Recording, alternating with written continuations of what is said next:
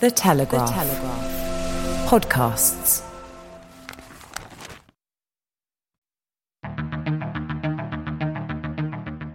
I'm David Knowles, and this is Ukraine, the latest. Today, we discuss foreign volunteers and the river war being fought near Kherson, analyse the state of Europe's gas reserves as Moscow threatens another winter crisis, and we catch up with our defence editor, Danielle Sheridan, who's marking a year since she reported from the front lines and adopted a stray Ukrainian dog, Andrivka. Bravery takes you through the most unimaginable hardships to finally reward you with victory.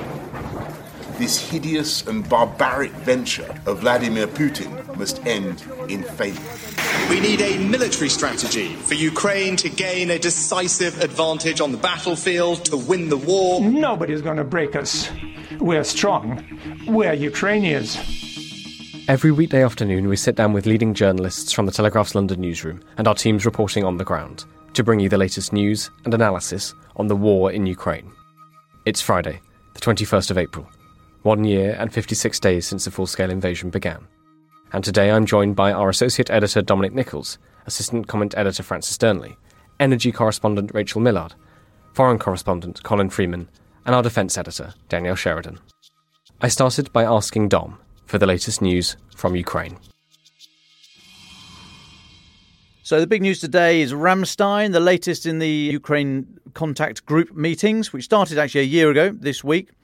So the Ramstein meeting, 50 plus nations meeting in the US airbase in Ramstein, Germany, pledging military support. So this meeting, this set of meetings, is specifically for military aid, although there's other other bits and pieces as well of, of uh, just economic aid, but it's mainly military aid, and kicked off by US Secretary of Defense Lloyd Austin, who said the three key issues they were going to be discussing would be air defense, ammunition, and logistics. Uh, then the, the, first thing that happened was Canada's Defence Minister Anita Anand has announced a 39 million Canadian dollar assistance package. That's 23 million pounds, 29 million US dollars. So new military assistance for Ukraine that includes 40 sniper rifles and ammunition, a lot of radio sets, and uh, and also a donation of 34, just over 34 and a half million Canadian dollars for fuel and other other bits and pieces. That will go into the NATO fund for Ukraine. Alexei Reznikov, Ukraine's defense minister, he's there. He's been putting out a number of tweets. He said, and one of them, our top priority is to quickly build a multi-level air defense slash anti-missile defense system Patriots, IRIS-T, NASAMS, and MiG 29 are the most recent but not the final steps towards this goal. Given the Kremlin's barbaric tactics, we need NATO style fighter jets. We've heard no, it's impossible a lot, but I have seen firsthand how the impossible can become possible. We will never forget how, thanks to the compassion and assistance of our friends, we were able to keep the lights and heat on in our homes last winter. So that is happening at the moment. Ramstein will, um, I'll be keeping an eye on that throughout this episode, and hopefully get an update towards the end. But that will that will come out uh, later on today as well. Next thing, so Belgorod region, the um, the region of of Russia, or one of the regions of Russia bordering Ukraine, just to the sort of northeast ish of, of Ukraine. A, an SU, Sukhoi Su 34 fighter bomber, twin seat, twin engine fighter bomber, fired a weapon into one of the cities in the region last night, causing an explosion, damaging buildings. TASS, Russia's state owned media company, cited Russia's Ministry of Defense reporting this. The local authorities there reported that two people were injured. There was a massive crater. There's some quite um, quite amazing footage actually on social media. We've got it at the moment on our website. Very lucky civilians, uh, car drivers who just passed the seat of the explosion. One car was sort of thrown in the air on its um, on it, it, The blast happened just behind the vehicle, and it, it was sort of thrown into the air on its front, on its forward axis. But the governor of the region of Belgorod said that the blast had sent a shockwave that damaged local apartment buildings, a number of cars, and downed power lines. And then in a glorious, uh, I mean, it must be translation, but it, it is rather rather humorous, I think. Russian MOD released a statement saying that a fighter aircraft had lost ammunition over Belgorod, and in the statement it said, quote, during the flight of the Su-34 aircraft of the aerospace forces over the city of Belgorod, an abnormal descent of aviation ammunition has occurred. End of quote. I mean, that's that's putting it. I mean, that's it's bizarrely one of those occasions where I think we can be we can believe what the MOD is saying here. It's, it's accurate and probably truthful, and the abnormal descent of aviation ammunition. I mean, that, that's it. It's similar to the rapid unscheduled disassembly of Elon Musk's Starship yesterday and Dominic Raab's career in the UK here this morning. But no, that might be my new phrase abnormal descent of aviation ammunition. And then finally, the Ukrainian MOD have said in a statement that um, 400 conscripts. So on Crimea now, in the southeast corner, Izumivka, there's uh, 400 conscripts in a in a base there, and they've been moved to defensive positions in the west of Crimea in the vicinity of Vladimivka. That's, like I say, on the west, on the coast, right next to the Sumy Air Base, where those um, that was under attack last year. Possibly a bit late, or maybe they are bolstering their defences there, expecting Sumy and Crimea more widely to now come under the the umbrella, umbrella of um, of Ukrainian uh, air delivered munitions. So we'll keep keep an eye on that one. But I mean, I think if Ukrainian MOD are able to say where these conscripts are going from and to, then um, then they'll be plugging those coordinates into a into a system as we speak. And I'll take a pause there. Thank you very much, Dom. Francis Dearnley, can I go to you? You've been looking at some of the diplomatic updates from the last day. Can you talk us through what you've seen? Thanks, David. Breaking news from NATO this morning, reaffirming the principle formally that Ukraine will one day join the military alliance. According to NATO Secretary General Jens Stoltenberg, all NATO allies have now agreed to this. He says, quote, Ukraine's future is in the Euro-Atlantic family. This is all happening prior to the meeting of the US led Ramstein group, which Dom was just alluding to. More than 50 of Ukraine's Western allies will be meeting at the US airbase in Germany to discuss future donations of weapons and military support to Kiev. We also learned today that Zelensky has agreed to attend NATO's next summit in Lithuania later this summer. So, quite interesting words coming out of there. Not a revelation, this, I don't think. Similar statements of intent have been made by NATO before, but it does continue to underline the journey Ukraine has undergone since the war began and its elevated stature in the eyes of Western countries. However, I do think it's important to emphasize that the prospect of Ukraine joining NATO in the short term remains very small. Realistically, many conclude it will be impossible until the war is over and a lasting peace is established. NATO won't want to invade, invite a member to join that could be at war again at any time, thus obligating them to intervene militarily under Article 5.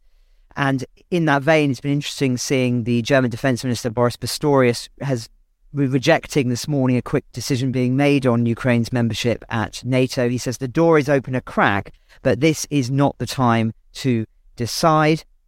I think he speaks for probably many in Europe on this question, though no doubt there'll be some saying that it's unfortunate it's being vocalized on the very moment that Jens Stoltenberg is saying that Ukraine's future is in NATO. This is something, of course, that will be quite damaging for uh, Putin's narrative, but nonetheless, I do think it is revealing as to the state of mind in, in many European capitals that this is going to be a long term prospect as opposed to a short one. But the more significant story, I think, today, which broke after our broadcast yesterday, is that the United States and some of its allies are considering a total ban on $66 billion worth of exports to Russia, still fueling Putin's war machine. The big change here is that it would represent a shift in principle from all exports to Russia being allowed unless specifically sanctioned to all exports being prohibited unless specifically exempted. A transformative change. Now, we understand diplomats have been talking about this privately for some time. This is all happening in preparation for the G7 summit in Japan in May. Bloomberg are doing a lot of extensive reporting on this, and so I'm taking a lot of what I'm saying here today in terms of their analysis from them. They're saying that under the proposed tightening of sanctions, allies would have to agree on what should be exempted, and that would probably include medicine and food. But most things that we've heard instances of, of, filtering through cars, beer, chocolate, shoes, flowers, makeup would all be barred innately unless exempted. And this would, of course, hit Moscow severely. The goods are not worth an inconsiderable amount. And uh, this is, in part, of course, something that has been a subject of conversation for some time. Interestingly, the US Treasury Secretary has said on top of this, it's essential that China and other countries do not provide Russia with material support or assistance with sanctions evasion. So it does seem that there's a sort of double pronged approach happening here. That on the one hand, wanting to make it much more difficult for Russia in terms of exports and imports, but also to be saying to China that this is an opportunity for you to benefit from this. And uh, what's quite interesting, of course, is that China have had to respond to this. They've said that no country has the right to interfere in its relationship with Russia. Riffing off what the US Treasury Secretary said, they've said that China uh, it, uh, it continues in its no limit support of Russia. It's not inflaming the situation in Ukraine and advocates a peaceful resolution of international disputes through dialogue and diplomacy. Further evidence, I think, of the Chinese line, which echoes Russia's, that they just want the war to end so that business can return to how it was before the war. A note that's not unappealing to many countries, but of course throw, goes completely opposed to how many Western countries view this, which is that it has led to a transformational change and that much more must be done. Staying on China very briefly, we learned that the Wagner Group unsuccessfully asked China for supplies of weapons earlier this year, according to leaked intelligence seen by the Financial Times.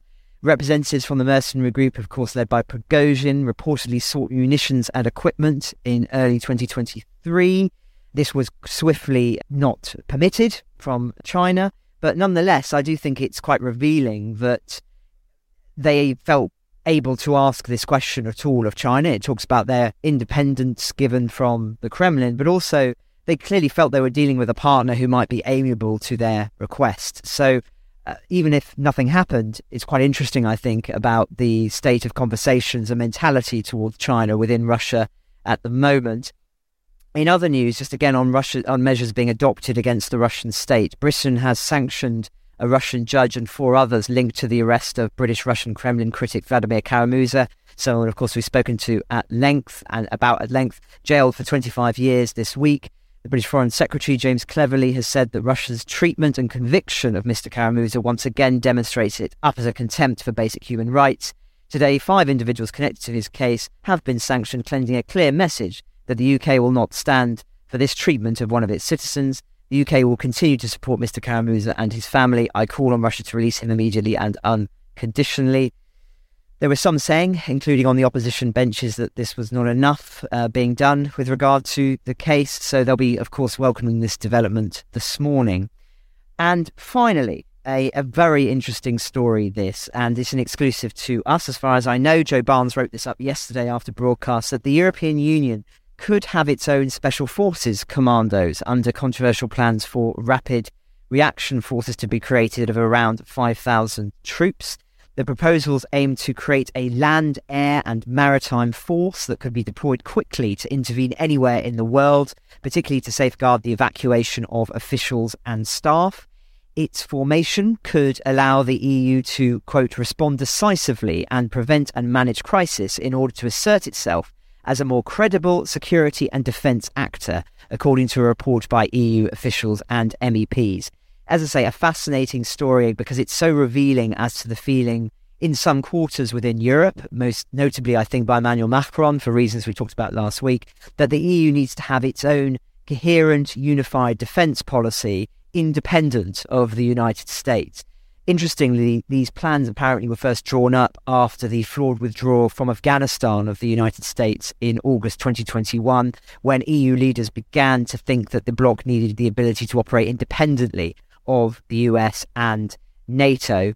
We've, of course, spoken about the huge significance of that and those who interpret the decision to withdraw from Afghanistan as being perhaps a key trigger for Putin into thinking that the West wouldn't support Ukraine if he chose the immediate months afterwards as the ones in which to invade Ukraine. So, very revealing as to the importance of Afghanistan and one that perhaps was predictable.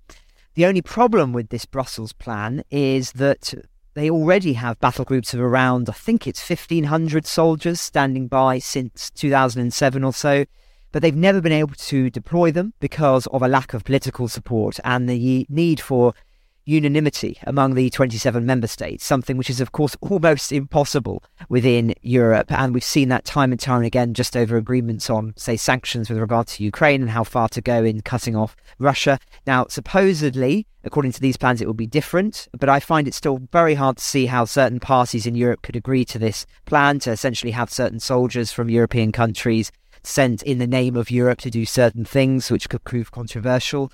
Very, very difficult sell for some, I think. But as I say, I mention it because I think it's very interesting and revealing as to how some are approaching the problem of European defence at this moment. Clearly, there is room for cooperation, but the degree of that cooperation and how to conduct it in a manner that can be speedy and decisive, something which is much harder when something needs sign off from multiple parties, remains to be seen. And it's something I think that we're going to see much more of in the coming weeks and months, discussions of this nature, David. Thank you very much, Francis. Dom, would you like to add anything to what Francis has just said?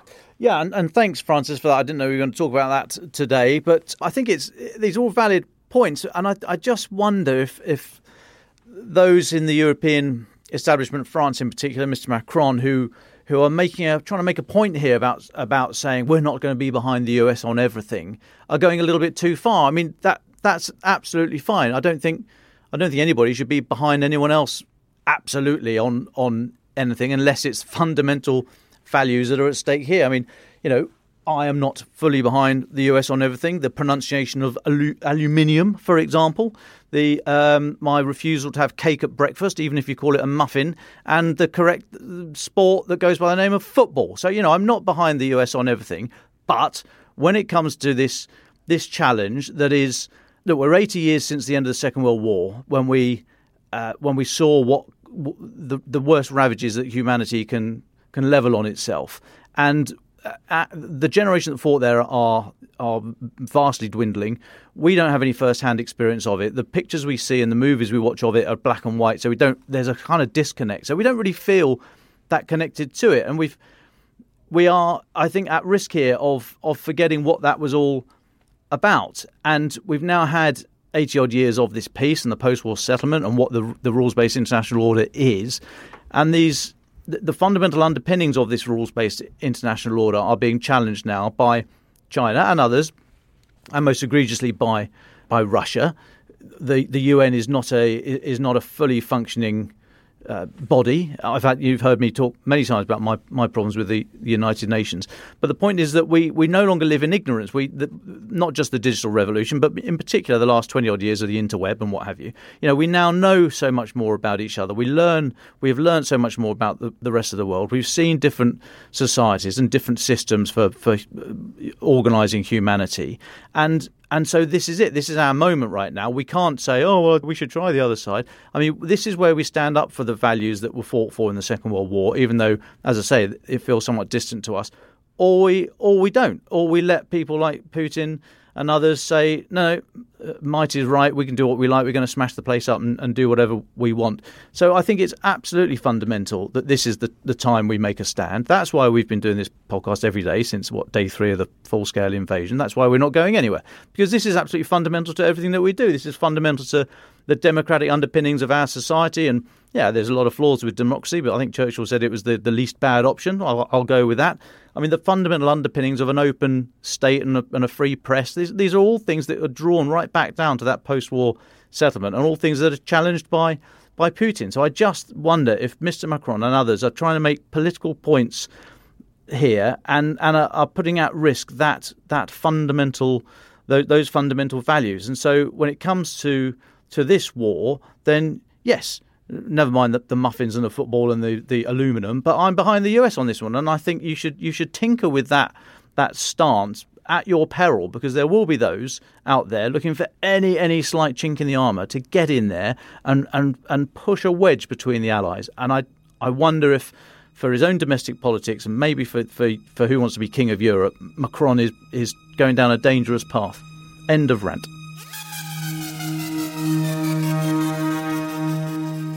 Thanks, Dom. Before we come to our foreign correspondent, Colin Freeman, I caught up with our energy correspondent, Rachel Millard, earlier today. She's written a fascinating article you can find on the Telegraph website. The headline Putin threatens Europe with fresh gas crisis. I spoke to Rachel in our studio to understand more. Here's our conversation. Rachel, you've been writing about European gas supplies and the prospects of another winter crisis. What's the latest in this space? Hi, David. Thank you. Yes, at the moment, we're actually in a reasonably good position, I think, much better than people feared heading into this winter. Gas storage stocks in Europe are actually much higher than normal at this time of year, so currently over 55%, which is, if not a record, then very close to record and, and only beaten by sort of strange years such as during the pandemic when the market was a bit strange. So I think the general sense is that we've fared much better than expected and therefore we're much better positioned for next year. But that doesn't mean that things couldn't come along and create havoc in the market once more. For example, there's a lot of uncertainty over the pace of the recovery of China's economy, which could have a huge impact on the gas market. Equally, Russia could also go further in, in cutting off supplies. It is still supplying some gas to Europe, both via pipelines and ships, and it could uh, could go further and, and cut that off even more this year. Can we go back a little? What did European countries do last year to survive the winter? A huge amount. They really pulled out many, many stops to try and get through. That ranged from cutting demand, so there was a big push to cut gas usage by about 15%, and that led to uh, measures such as households cutting the flow on their boilers, businesses using less gas, including occasionally planned factory shutdowns, and other things one might not have expected to see, such as the Eiffel Tower turning its lights off earlier than normal. So there, there was really there was a huge push on the demand side. There was also a push to bring in gas from other parts of the world. So lots of orders of shipments of natural gas from from all over the world, the US, Peru, Qatar, places like that and new terminals built to bring that in. Obviously, those terminals had to be built very quickly, so some of them were sort of floating storage terminals that get moved around the place, and some of them have been used off the coast of Germany, for example. And then there's also been an increase in, in sadly, in, in the use of coal, which has been used to generate more of the continent's electricity, although in fact it was used less, less to, to a lesser extent than feared at the start of the crisis coal-fired power generation increased by in Europe by about 1.5% in 2022, which was not, not as bad as some people had feared. You mentioned earlier that actions in Russia might change things in the months to come. Could you just give us a sense of what's happening in Russia? How how is the Russian economy and reacted to, to what's going on in to, to, to Europe's increased preparedness? I think generally the Russian economy has has suffered as a consequence of this. You can see that partly in the efforts that Russia is trying to make to diversify its gas customer base. So we've seen Russia intensify its effort to try and secure another deal with China for a second gas pipeline. It, has got one very large gas pipeline to, to China from its eastern fields, but the president has been trying to secure a, a deal over a second pipeline, which would secure Russia's customer base in in in eh, for, for a long time to come.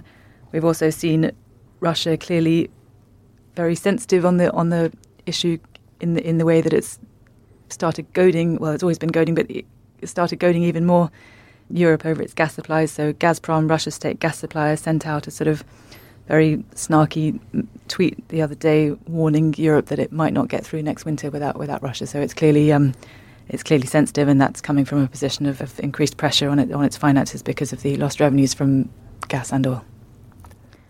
Just on that gas Gazprom tweet. Obviously, yeah. it's uh, far too early for us to make predictions. But what I, what I'm sensing from you is that you think Europe's in a relatively good place at the moment, in, in 21st of April 2023. I think they're in a much much better place than than, than they could have been. There've been no there've been no blackouts. There've been no uncontrolled shutdowns. They've they've fared much much much better than, than they thought, and a lot of that is to do with preparedness, but a lot of that was also to do with a, a pretty mild winter, generally speaking.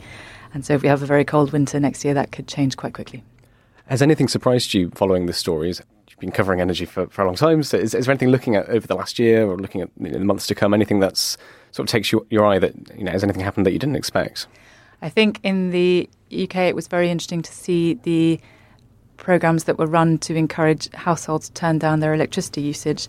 So we had National Grid paying households to use less electricity at peak times, which was a, a very interesting and and quite felt quite sort of seminal shift towards a different way of running the electricity system when people will be asked to con- manage their own usage much more much more carefully. And it was interesting to see how people responded to that. It was generally they generally had quite a positive response, and lots of people were very keen to take part, and lots of people were sort of tweeting their experiences. But it'll be interesting to see if they try and repeat the scheme, whether those levels of engagement will continue or whether it will start to become more more difficult as it as it, it as it goes on. Is there anything else you think is important to mention for our listeners to understand? Uh, I think one really interesting trend to come out of all of this is the much greater role of the US as a gas supplier to UK and the continent. So, to replace Russian flows, the US has been sending a lot more shipments of gas across the Atlantic to the UK, lots of which are being routed across Britain and piped out to Europe. And that's as a sort of from a sort of geopolitical point of view, that's a very interesting shift because we're seeing actually the US has gained from this crisis and, and, and Russia has lost. So certainly a strategy that's backfired on Russia. Rachel Millard, thank you very much for your time. Thank you. Colin, I think you're with us now. Really great to hear from you again, Colin. It's really good to have you back. We introduced you by saying you've written a fascinating piece for the Spectator magazine, British magazine, about your interviews uh, and talks with a British man who's ended up fighting for the Ukrainians. Can you tell us about this piece? Yes, this is an interview I did with a British volunteer down in Kherson, the Black Sea city on the uh, sort of that lies on, on Ukraine's southern coast readers, uh, listeners will remember probably that Kherson was the first city to fall into Russian hands early on in the war and then was uh, retaken by Ukrainian troops, or rather, the Russians pulled out in November last year. Since then, it's not been the liberation that quite everybody hoped for. The Russians essentially have retreated over to the far side, the eastern side of the river Dnipro, which is the, the, the, river on which Kherson lies, and have simply sh- begun shelling the city from afar. And that's been going on really now for the best part of three months. There's actually less people living in Kherson now, I think, than there were under the during the period of occupation because of this shelling. I was actually there about a month ago. The Spectator piece has come out a little later. But while I was there, I interviewed a few British volunteers, including one, um, Christopher Perryman. Uh, his nickname is Pez. He and his colleagues have been quite busy. This is a they, they work for a unit uh, that's attached to the Ukrainian army, a mixture of Ukrainians and foreign volunteers, some Brits and other people. They they've been busy fighting a kind of riverine battle, I suppose you would call it, on the river Dnipro which, uh, for the benefit of listeners who don't know that much about it, is, is, is the main river that runs through Ukraine. It essentially divides the country into its east and its western sections, and it comes up through the Black Sea. Sorry, f- f- from the Black Sea coast up right towards right up to Kiev. So it's, it's a pretty important river and along the, the, the sort of mouth of the river where where Kherson is are a series of islands and islets an, an area of kind of land masses and deltas and so on. And that, that area has now become quite important in terms of um, the strategic control of the Dnipro. Because if you have troops and forces present on some of these islands at the mouth around the mouth of the river Dnipro, you can make life very difficult for any um, any any shipping that might be coming up and down there. Essentially, you, you may not control the river completely, but you you you certainly um, uh, can make life difficult for anyone who's trying to do shipping if you so choose. So, in, in recent months, there's been these constant battles to control these different islands. There's actually quite a few of them, some of them broadly linked, uh, others uh, largely on their own. And uh, this, this is what these volunteers like um, Pez have been involved in. Um, it, it, sounds pretty hairy, I must say. It's not. It's not a battle that we're hearing about an awful lot compared to what's going on up in Bakhmut. But one thing that struck me, which is that um, some of these islands are pretty small, they're only a few miles long. And some are held by the Ukrainians, some, I think, held by the Russians. And essentially, what they have to do, the Ukrainians, is provide a guarding force on the islands. So every so often, Pez and his colleagues would, uh, his comrades, would get sent off on a boat, uh, a speedboat to one of these islands and land there and essentially maintain a guard to hold the ground to try and stop the Russians um, mount, uh, coming onto the island from the far side. And um, uh, it, it, essentially, they have to spend several days there. There's not really much else to do except sit and wait for the Russians to come and try and attack and try and gain control of the islands. And from what he said, it sounded like a lot of the time they're just they're, sitting in these makeshift bases, often in in in old old homes on the islands, old houses, and just getting shelled a lot by the by the Russians from the far side. It did not sound pleasant, not not least because if, if things really go wrong, there isn't really anywhere to run or to flee to hide to. You're you're reliant on these these boats dropping you off. It, uh, and uh, a lot of the time they are sitting getting shelled up to about 100 times a day. He said they'd had several very, very close uh, calls where shell, the, the shelling, the, the Russian shell fire had been extremely accurate. He believed he'd lost about three of his nine lives in one day alone. And um, you know, as, as a soldiering experience, he'd been in Iraq um, quite a bit. He said that this was a lot tougher in some ways than what he'd been doing in Iraq because of the the the, the, the sheer volume and uh, accuracy of the artillery. Often you're never seeing a, a, a, Russian soldier anywhere. It's all done. The, the shelling is done remotely. But what what the, the, nasty part of it is you're, you're, sitting there holding your ground, getting shelled a lot, and knowing at some point that, that the Russians may choose to attack and try and take the island. At which point you've got no choice but to to stand your ground and fight. It's an absolutely fascinating account, Colin, and as you said, a, a part of the war I don't think we've heard so much about. Could you tell us a little bit more about Pez himself and and his background? How did he end up in Ukraine? What was he doing before? Yeah, I'd say he's he's fairly typical of, of some of the volunteers that who are out there. I've interviewed quite a few. They're all from they're from all over the world, but the, the, there's a there's a big representation of British and American volunteers. He was ex Royal Regiment of Fusiliers. I think he served in Iraq. Um, during the, the early days of, um, of, of, of the operation there, and was based down in Amara in, in southern Iraq, which is a, a town I remember well. Being on a base quite often where, where they were where they, where they were shelled constantly, so he, he knows his way around war zones. In the years since then, he has spent time working in private security, as a lot of ex-soldiers do. By his own, eh, working in, in elsewhere in the Middle East in private security and in places like Somalia but by his own admission, is is no great fan of civilian life in the UK.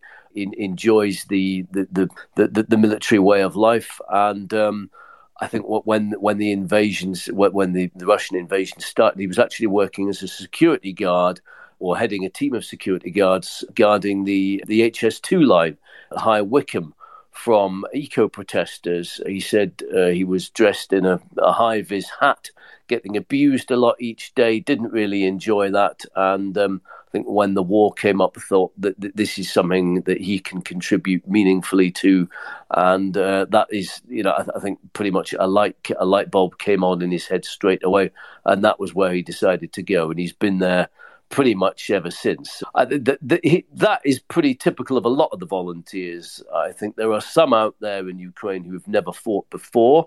There are, according to him, there's quite, quite a lot who shouldn't be there as well. There's sort of various fantasists and lunatics and so-called Call of Duty warriors, as they're often nicknamed, people who uh, whose only experience of combat has been playing games like Call of Duty, who, who really shouldn't be there at all but there are a lot of experienced ex-soldiers there as well.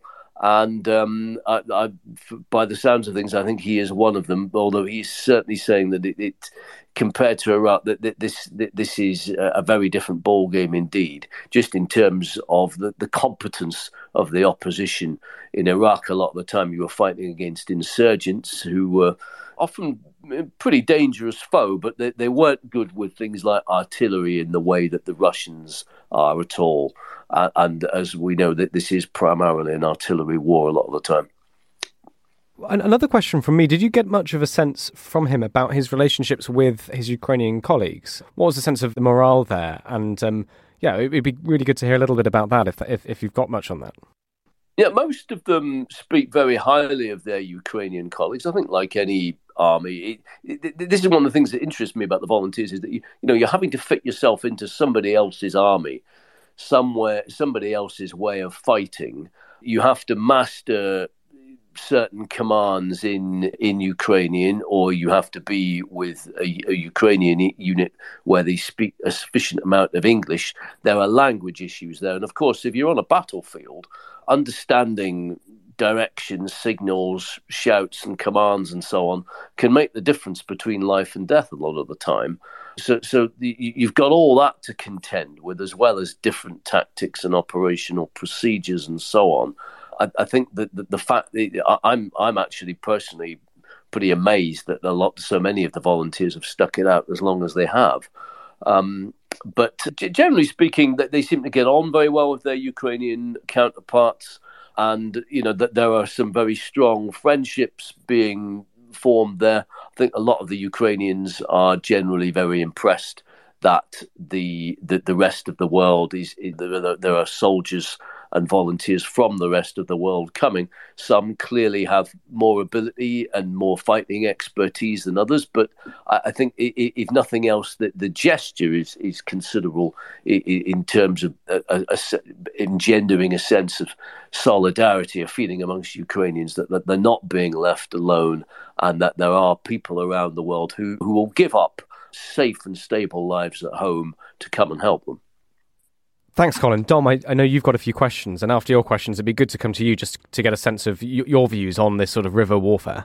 Sure, thanks, Colin. Hi, great to chat to you again. Hello, Dom. Yeah. So when you were when you were chatting to this chap, I mean, did he say anything about his the terms of service that he and other others in the International Legion have had to sign up to for in terms of the time they have to serve, any any locations that they have to go to or that they're not allowed to go to, the roles that are open to them, and any restrictions on future travel or or interaction, or even any any opportunity for would they be offered Ukrainian nationality after any period of service? And, and we have heard stories about some people having to surrender their passports, which I haven't actually, I don't really believe, but it was out there anyway. So just wondered if you had heard any of that. Yeah, I, I can't re- recall what specifically he said about his terms of service, but generally speaking, from speak, from interviewing a number of different volunteers, my sense is that they, they do sign a contract with the Ukrainian army. And at the beginning, that put a lot of them off because I, I think they worried that they were going to be forced to stay if it, you know, obviously, and they, they, there was certainly a concern that if, if the war went in ways that were not to their liking, if they were used as cannon fodder or something like that, they would not want to be sticking it out. In practice, as I understand it, most of the, the, the, the, contracts are not enforced in any way that is very draconian. If you want to have leave or if you want to leave, nobody stops you. You have to give a certain amount of notice, I think, ideally for operational reasons. But that none of those who I have spoke to who've spent time under contract have flagged anything like that as an issue that that it that it means they're trapped or stuck in any way. They also get paid. I think the going rate is about something like about a thousand dollars or euros a month, which which is not a king's ransom. Clearly, uh, it, it uh, in, you hear the, the Russian media describing them as mercenaries. I don't think most mercenaries in, in, in Britain would travel to anywhere where they were only getting paid thousand dollars a month. My, I'm not my maths on the spot isn't very good, but I suspect that's less than you'd get for working for working on minimum wage in this country. And of course, you wouldn't be risking your life. I think they also get bonuses for um, combat pay if they're um, in somewhere like Bakhmut or indeed sometimes down um, doing certain things in um, uh, in the riverine area down around Kherson, which which increases uh, what they get paid quite a bit, possibly by two or three fold. But that is only paid under certain circumstances. Um, clearly, a lot of the volunteers stressed that they would, that certainly the British volunteers, they stressed that they would be there anyway. That, that the money isn't a factor for them. That's not why they've gone. I don't think most of them even expected to get paid when they went there. But it's certainly if they've been there for six months, eight months, a year or more, having a bit of cash coming in clearly helps with in terms of sort of paying bills at home. And if they do decide to leave or whatever, it, it means that their their time in Ukraine is not necessarily draining their own bank accounts uh, back in the UK very much. It gives them it, it, gives them something just to sort of keep themselves fed and and clothed and so on and so forth. Sure, and, and did he um, did he say? Sorry, if I could just jump in, David. One more one more question. Just wondered if he had any any views on or any concern about any possible treatment by by Russia if he was taken prisoner. This this this idea, as you say, that they they'd be treated as mercenaries, and and they have been, we have seen you you've interviewed some of the guys who have been who have been taken as as PWs by Russia. So, any concern for his welfare if he were to be taken, and also any concern from him about his reception back here in the UK? It's not yet been properly bottomed out here in terms of policy about what the state here, how the state here would view people who have gone to fight, whether or not they'd be deemed illegal combatants. So, just wonder what he, what he thought of that. And just, I know I said one, but there's always another one. One final, final question.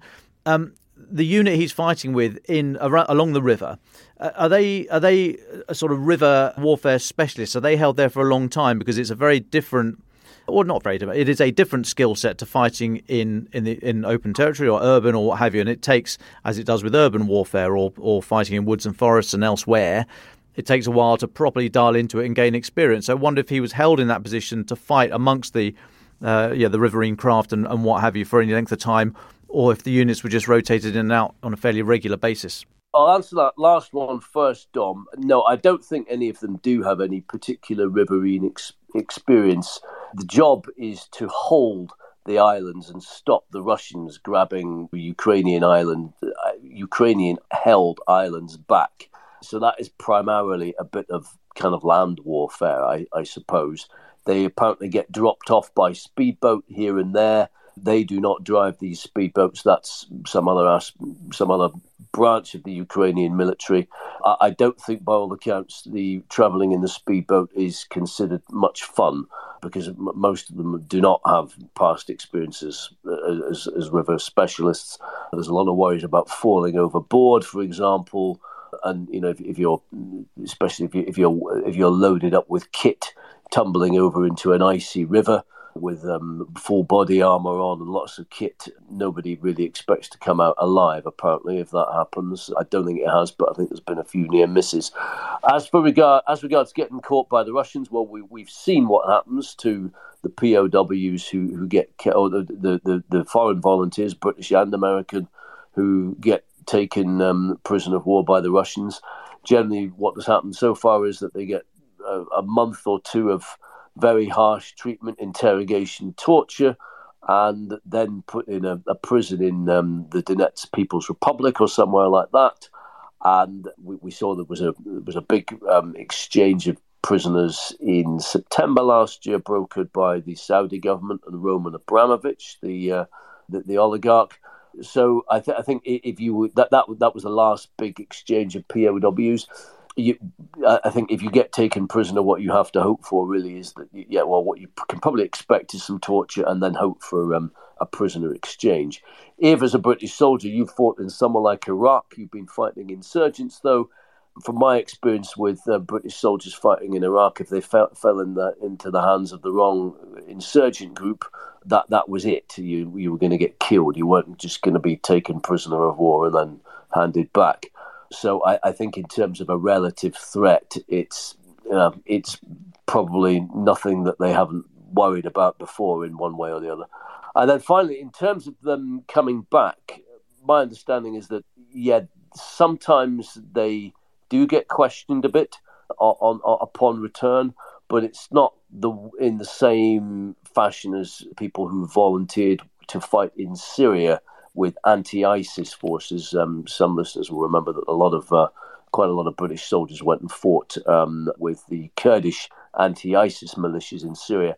Back then, there were there was talk of a few prosecutions, and a lot of them had very heavy grillings when they came back to the UK, mainly because of concerns that these Kurdish militias were were linked to Kurdish separatists fight carrying out terrorist attacks against Turkey and also concerns about what kind of skills they might have been learning in that area in the Middle East, where there's a, a, a ISIS and a lot of uh, terrorism going on. Apparently, in, in with, volunteers returning from Ukraine, it's not really been the same. I, I don't think um, the authorities are quite as worried about them. Certainly, there's been lots of them coming, coming and going in the last few months. Nobody's been arrested, to my knowledge. Those who have been interrogated or questioned I think it's often just a friendly chat with the British police and often asking them, look, you've been on the front line, what kind of weapons have you been seeing around? Asking whether, for, whether for, I, think what, what they're wanting to know is whether on the Russian lines, among the Russian trenches, any of the volunteers are seeing new weapons coming in that might be, uh, I mean, who knows, supplied by some foreign state that is not supposed to be supplying. This is absolutely fascinating, Colin. Can I just ask you to talk about one moment from Pez's experience? You write in your Spectator article that on his first stint, a Russian shell landed just 10 feet from him and two comrades. What happened then? Uh, yeah, I think he, he, had a couple of very close misses on, on his, his first um, stint. He he got his his bags all destroyed. One shell landed very near him and basically destroyed all his kit. And had he been positioned just a, a few yards, a yard or two one way or the other, he would have probably been killed as well.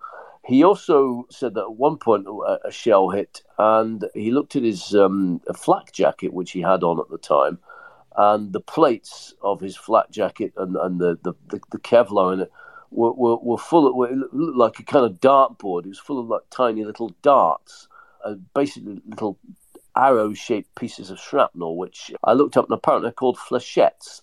And they're pieces of shrapnel specially shaped in a long barb shape. I think designed by um, the French and used in artillery primarily in World War One to cause additional maiming. And I think he said he had about 15 of them in his flak jacket. By again, by some miracle, none had gone into him. As he said, you only need one bit of shrapnel going in at the wrong part of your body, and that is it. It sounds like he had a very, very lucky escape. Thank you very much, Colin, for coming on to talk to us about this. Is there anything else uh, you wanted to mention before we go to our final thoughts? Just one thing that, that has intrigued me. Uh, I've heard Dominic talking a lot on the podcast about Operation Ramstein, I think it is. Is that right, Dom? The the big the big sort of NATO conference that goes yeah, on. The, yeah, the, the, the, the, yeah. the Ramstein Contact Group. It's called. It's called the Ramstein Conf- Contact Group.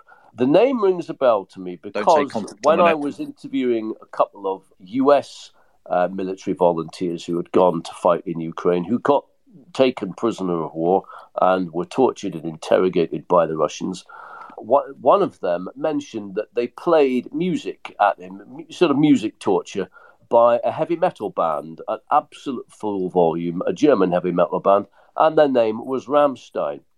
And I can't help thinking, being a bit surprised that of all the bands that this group of Russian, Russian interrogators should have chosen to play at full volume, it, they, they chose the band Rammstein. I wonder if there's a connection. I have no idea. I just put that out there. Thank you very much, Colin, for that. Let's go to our final thoughts. Colin, I know you have to, to jump off, so thank you so much for your time. Um, Francis or Dom, would you like to go first? Well, I'll go first to leave, leave, leave Francis to have the final word of the week.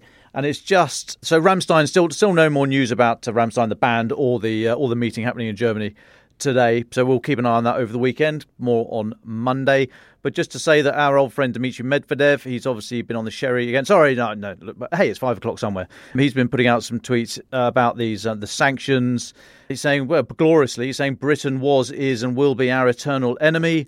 In any case, soon enough, they're impotent. I mean, I don't like quoting him, but it's just comedy. Francis Dearnley, can I come to you for your very final thoughts?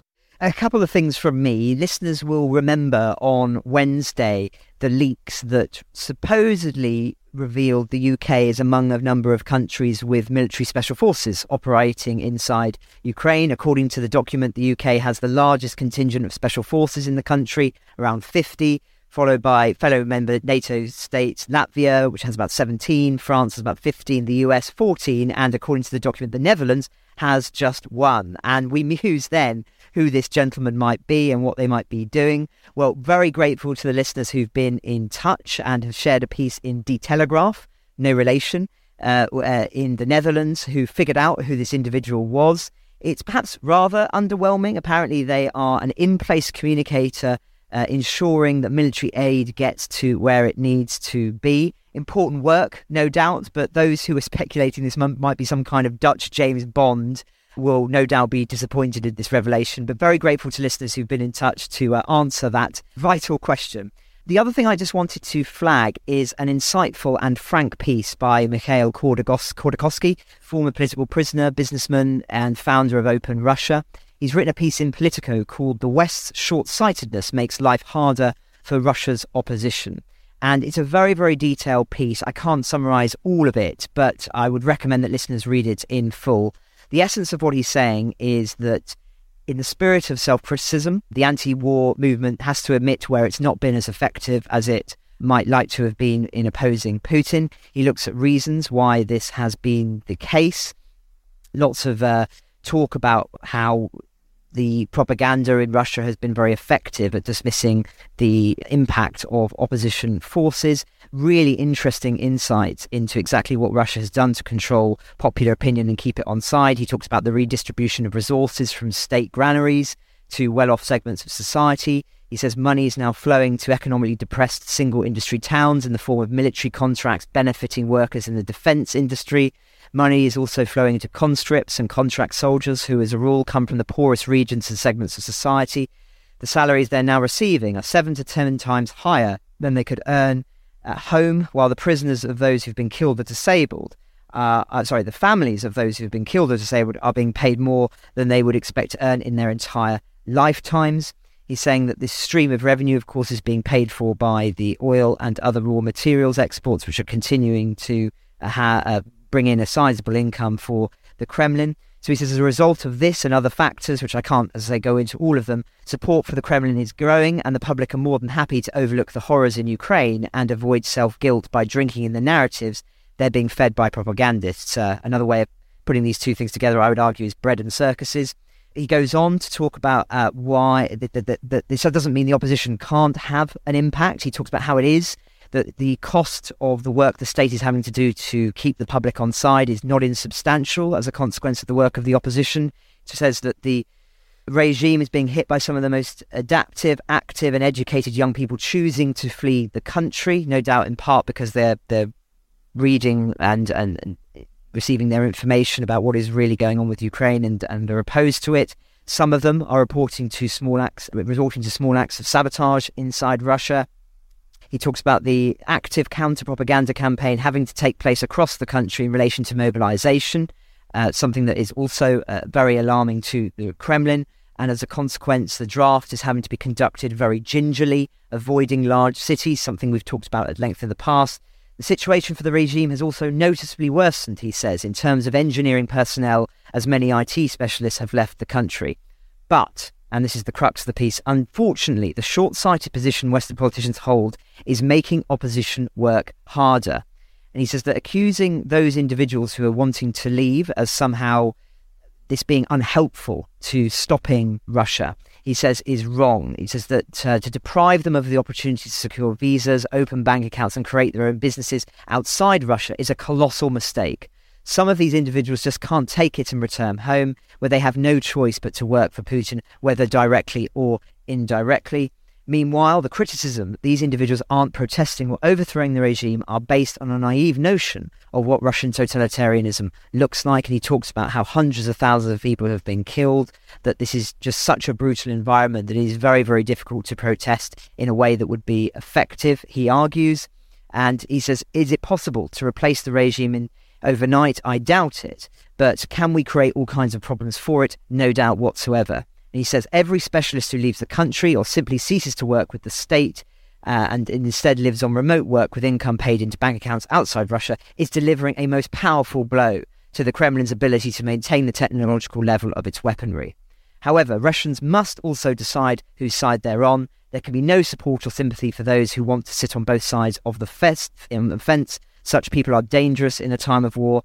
I call on all people to think, not of collectively punishing all Russians, which is neither fair nor pragmatic, but to think about what can inflict the most practical damage on the aggressor.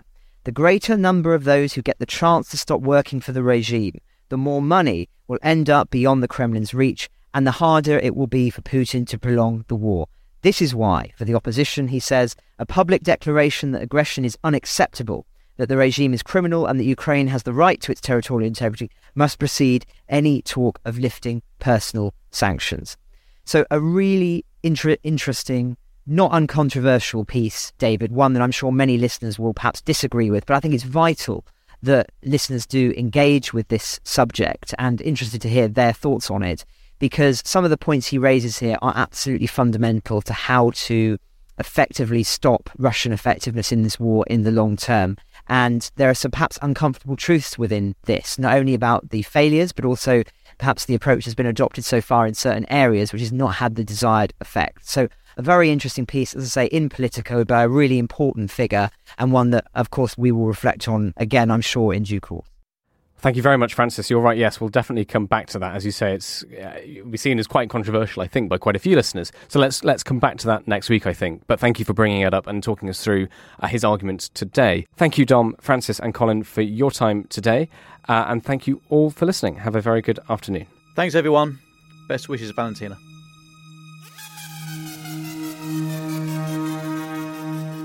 And just a footnote to today's episode here's a conversation I had earlier with our defence editor Danielle Sheridan.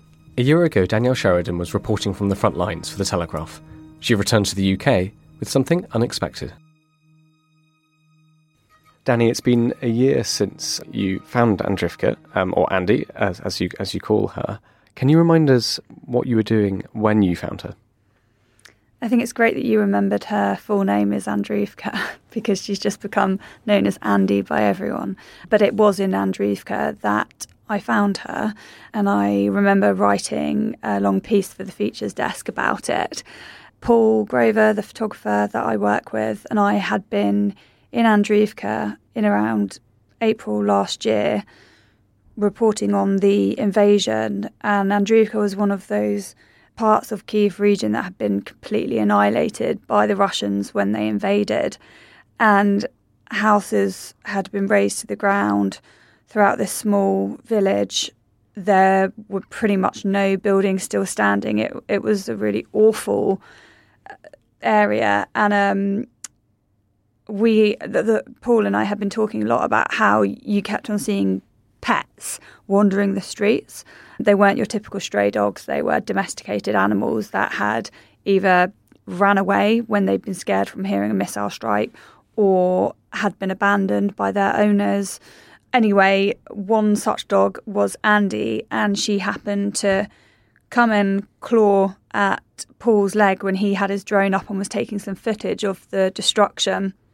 And I remember him calling me over because it had been a bit of a running joke how I was just falling in love with all of these dogs. And he told me to come look at her, and that was it. It genuinely, I just had this feeling that I just had to take care of her. She was just, you know, anyone that's ever had a pet growing up and my whole life I've had pets knows that connection you can have with animals. And I think if you haven't had pets growing up, maybe you don't know what it's like. But I know that that so many people understand that connection and that it's been really sweet having correspondence with readers because they have connected with my story about bringing Andy home, perhaps because they have rescued dogs themselves or simply had a pet that they really loved and they do become part of the family. And and you know it's crazy to think that it was a year ago that I found her because she's just become so much part of my life. And I love how she's become a bit of a Telegraph newsroom mascot.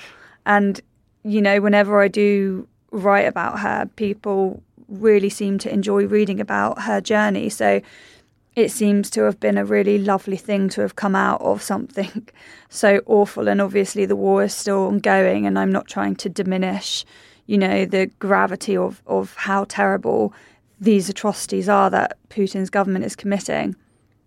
But I just mean from a really personal perspective, mm. it was a harrowing story to have reported on throughout the last year. And I was just there recently, as you know.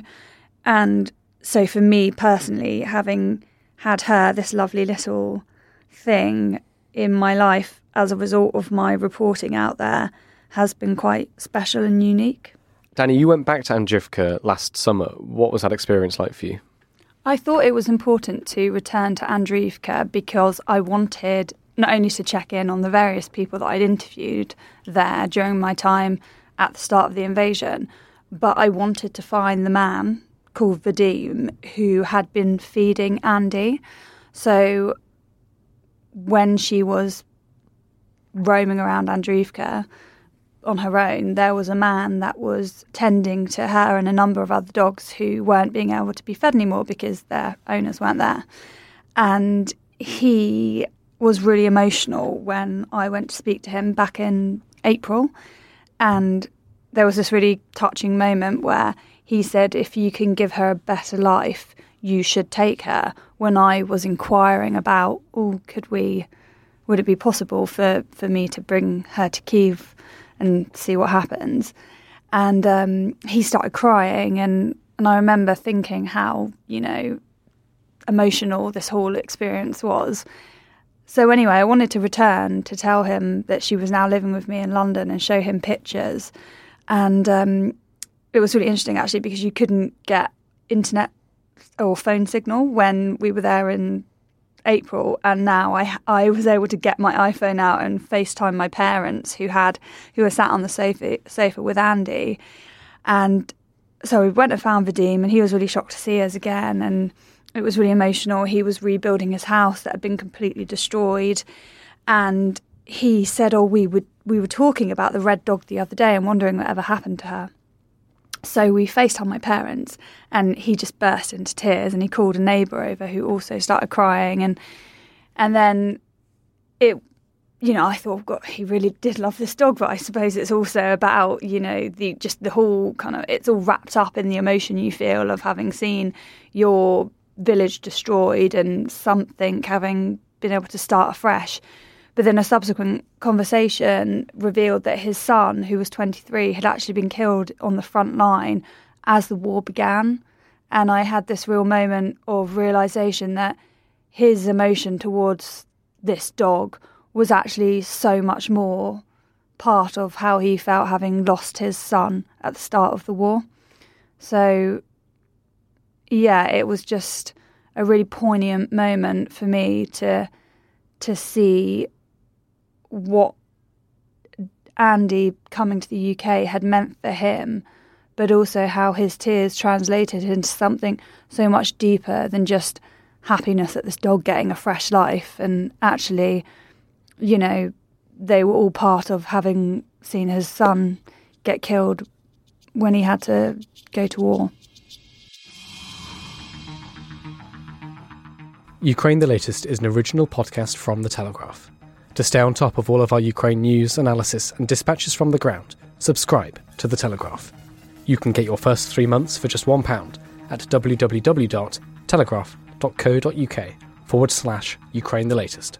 Or sign up to Dispatches, our Ukraine newsletter, which brings stories from our award winning foreign correspondents straight to your inbox. We also have a Ukraine live blog on our website where you can follow updates as they come in throughout the day, including insights from regular contributors to this podcast. You can listen to this conversation live at 1pm each weekday on Twitter Spaces. Follow The Telegraph on Twitter so you don't miss it. To our listeners on YouTube, please note that due to issues beyond our control, there is sometimes a delay between broadcast and upload, so if you want to hear Ukraine the latest as soon as it is released, do refer to podcast apps. If you enjoyed this podcast, please consider following Ukraine the latest on your preferred podcast app. And if you have a moment, leave a review, as it helps others find the show. You can also get in touch directly to ask questions or give comments by emailing ukrainepod at telegraph.co.uk. We do read every message. And you can contact us directly on Twitter. You can find our Twitter handles in the description for this episode.